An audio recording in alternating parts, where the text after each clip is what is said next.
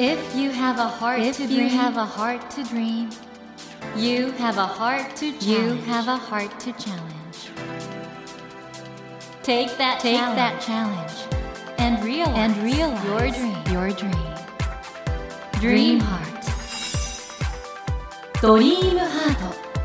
政教新聞がお送りします。皆さんこんばんは、茂木健一郎です。東京 FM のスタジオから全国38局ネットでお送りしていますドリームハート。この番組は日本そして世界で活躍されている方々をゲストにお迎えし、挑戦や夢に迫っていきます。さあ今夜お迎えしたお客様、世界の夢の工場で働いてらっしゃる方と言っていいんじゃないんでしょうか。スターウォーズフォースの覚醒以降、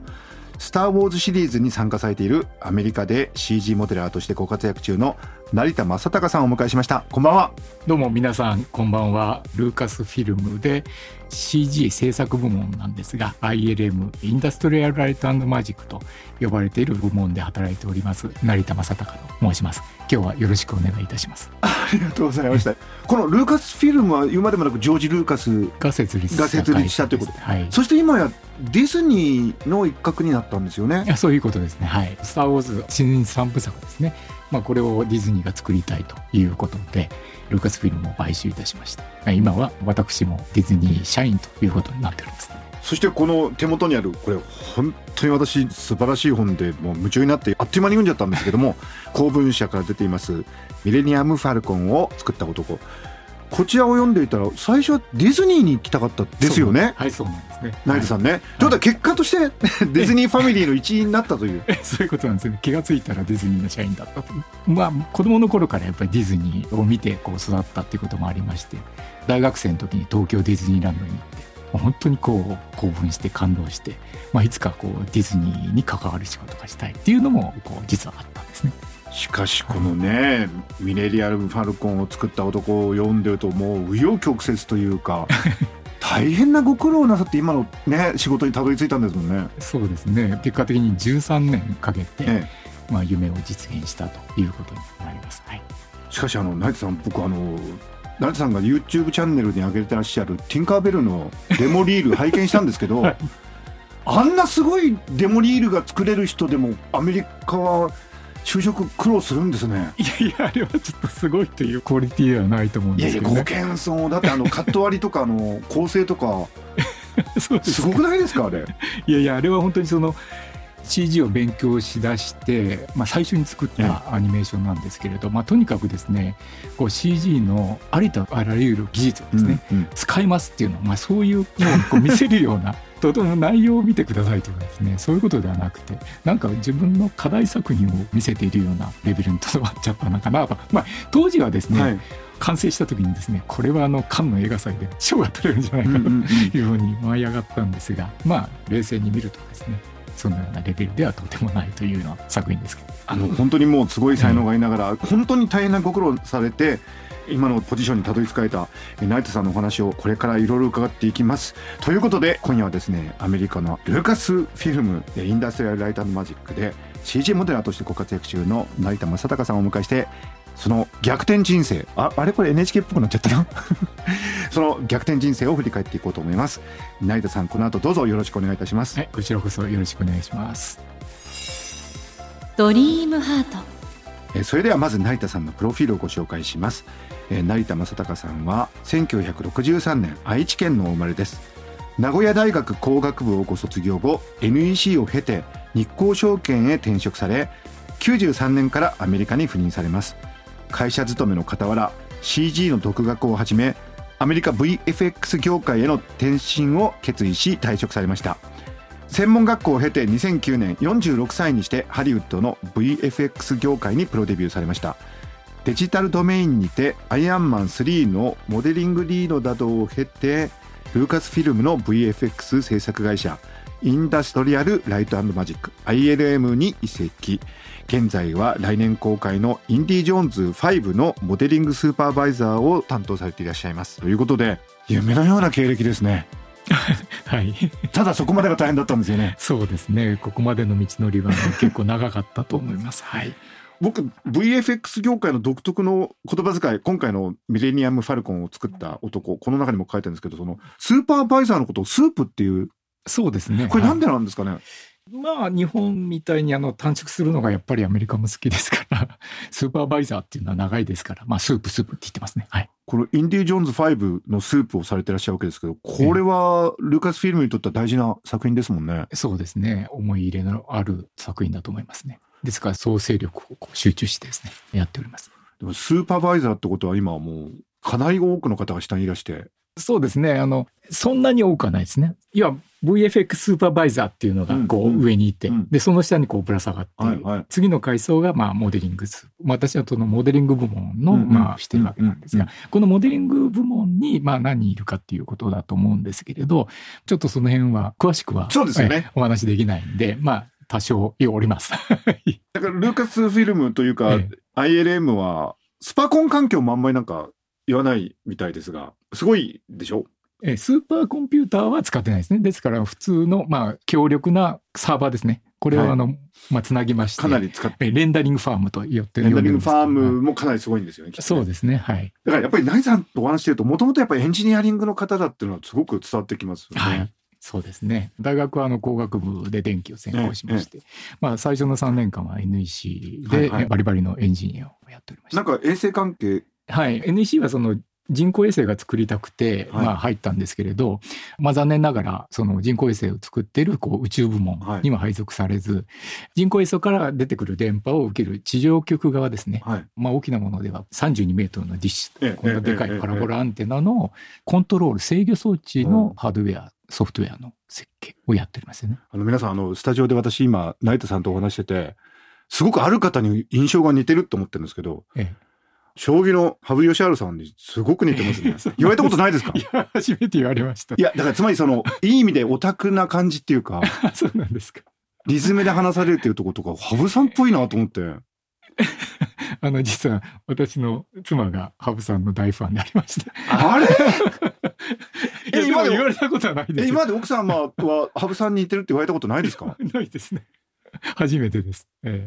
ナイさんね、そういうもともとエンジニアリングバックグラウンドで知的に考える一方で、お子さんの頃から絵もものすごくうまいですよね。いや、そんなことはないですけど、まあ本当に好きでしたね。まあテレビでやってた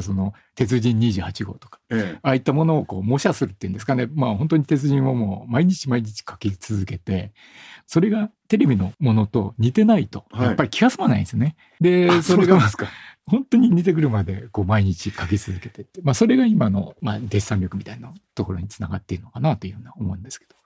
このミレニアムファルコンを作った男っていうご著書の中ではですね、仕事が終わった後 CG とかプラモデルを作ったりとか、熱中ぶりすさまじいですね。そうですね、私は、まあ、何かやろうと思ったら、それに本当にこうのめり込んでしまう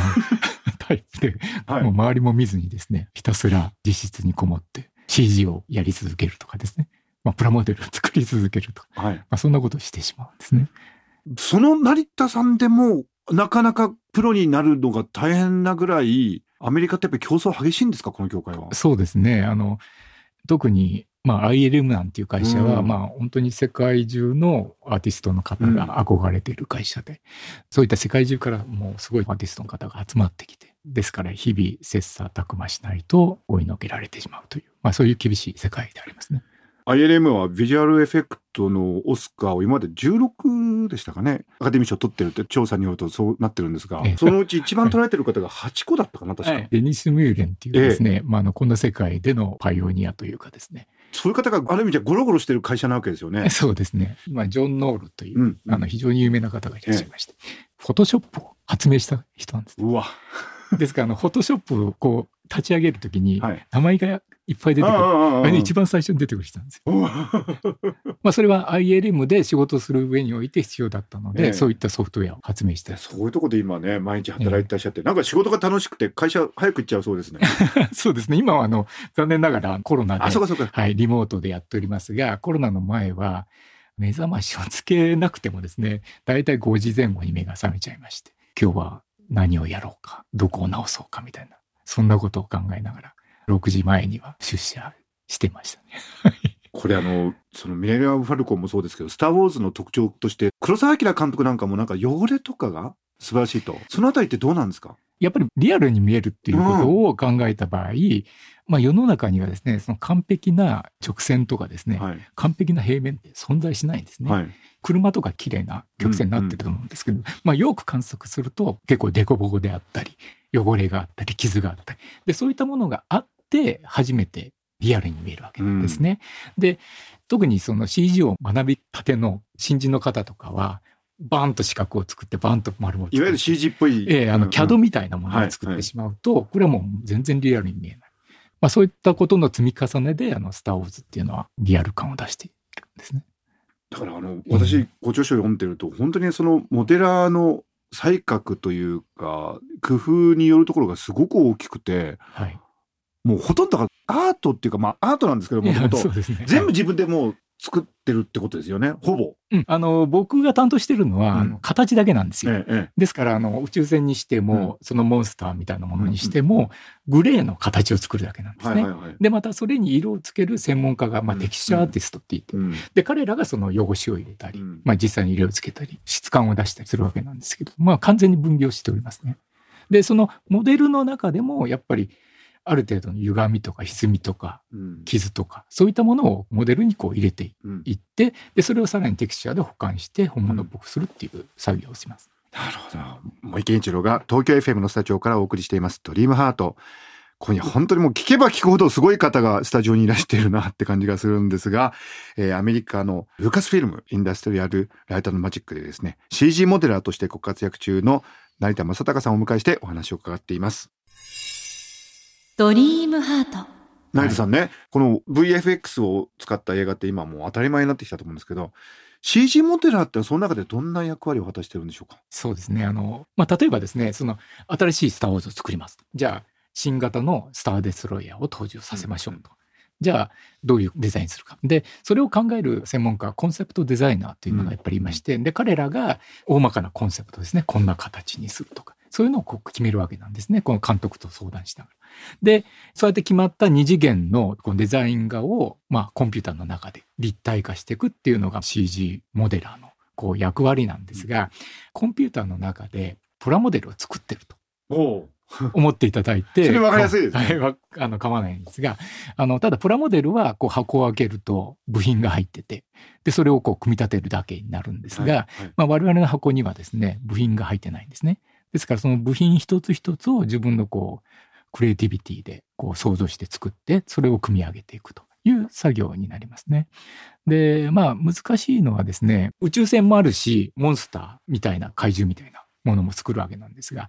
立体ですからどこから見てもですね問題がない形っていうか、そういったものに仕上げなきゃいけない、要はその造形力っていうんですかね、センスと空間把握能力なんて言ったりもするんですけど、そういったところを求められる能力っていうのは一つ CG モデラーに求められるところで、もう一つはそのデザイナーがこう全て細かいところまで決めてくるわけじゃないんですよね、ですからある程度その細かいところとかその絵の裏側がどうなってるか、そういったものはもうモデラーに任されて自分のイマジネーションでデザインをして組み上げていくと。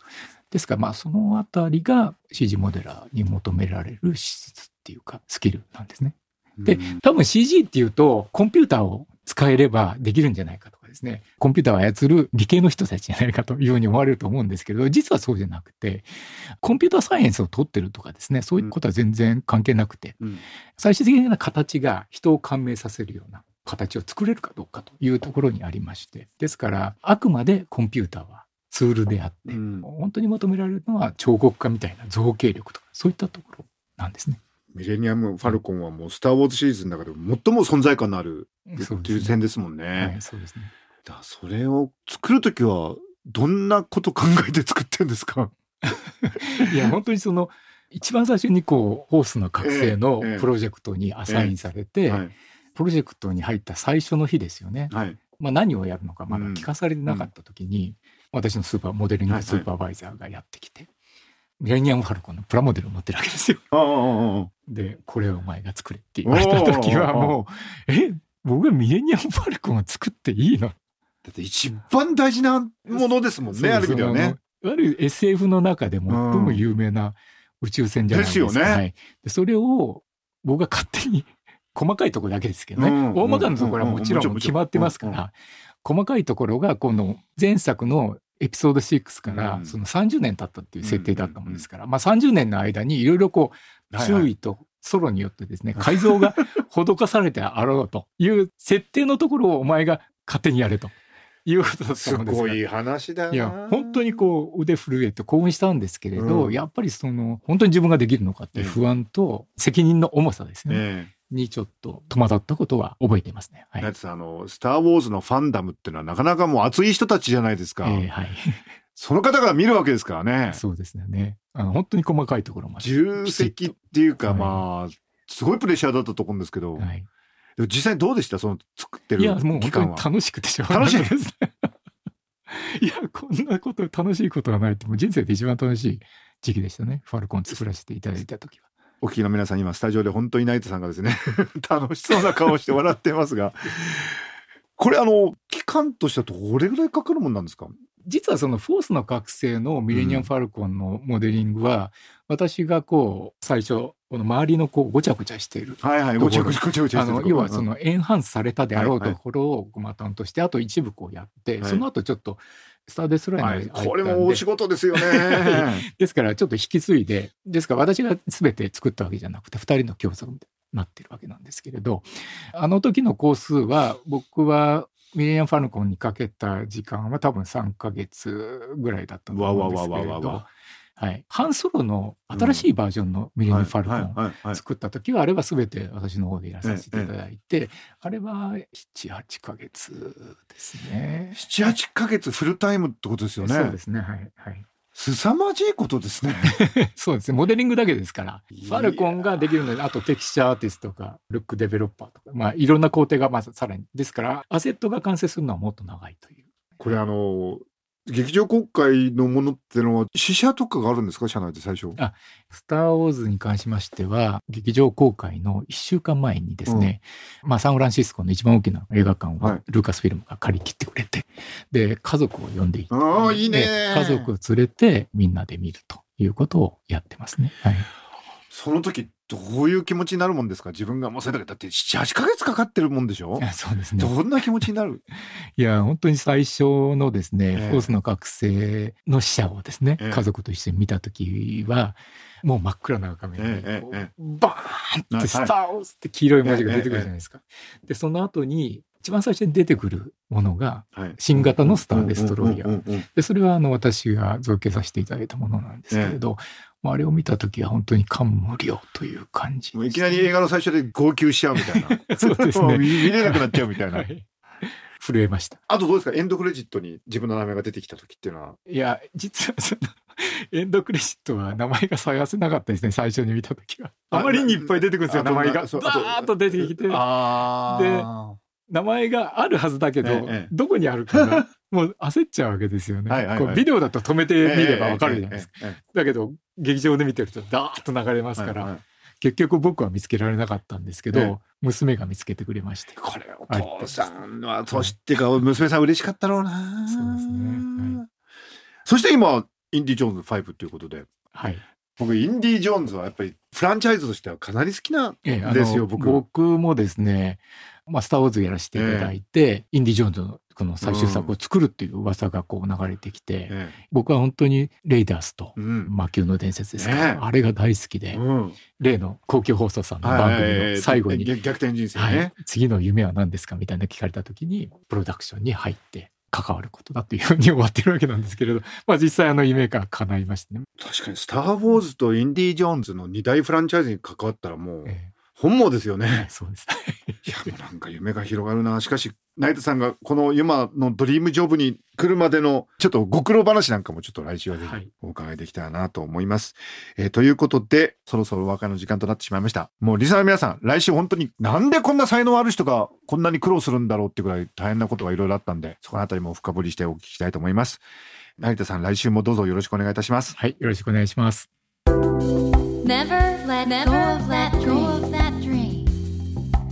Never forget that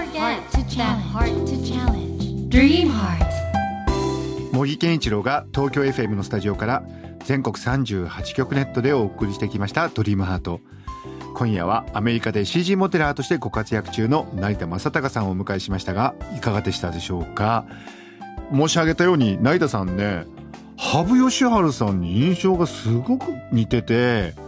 もちろん CG モデラーというアーティストでもあるんですけど、もともとはエンジニアのバックグラウンドがあって、いろんなことを緻密に考えていかれてるんだと思うんですよね。ですから僕脳の研究してて時々思うんですけど、個性ってやっぱりいろんなことの、組み合わせ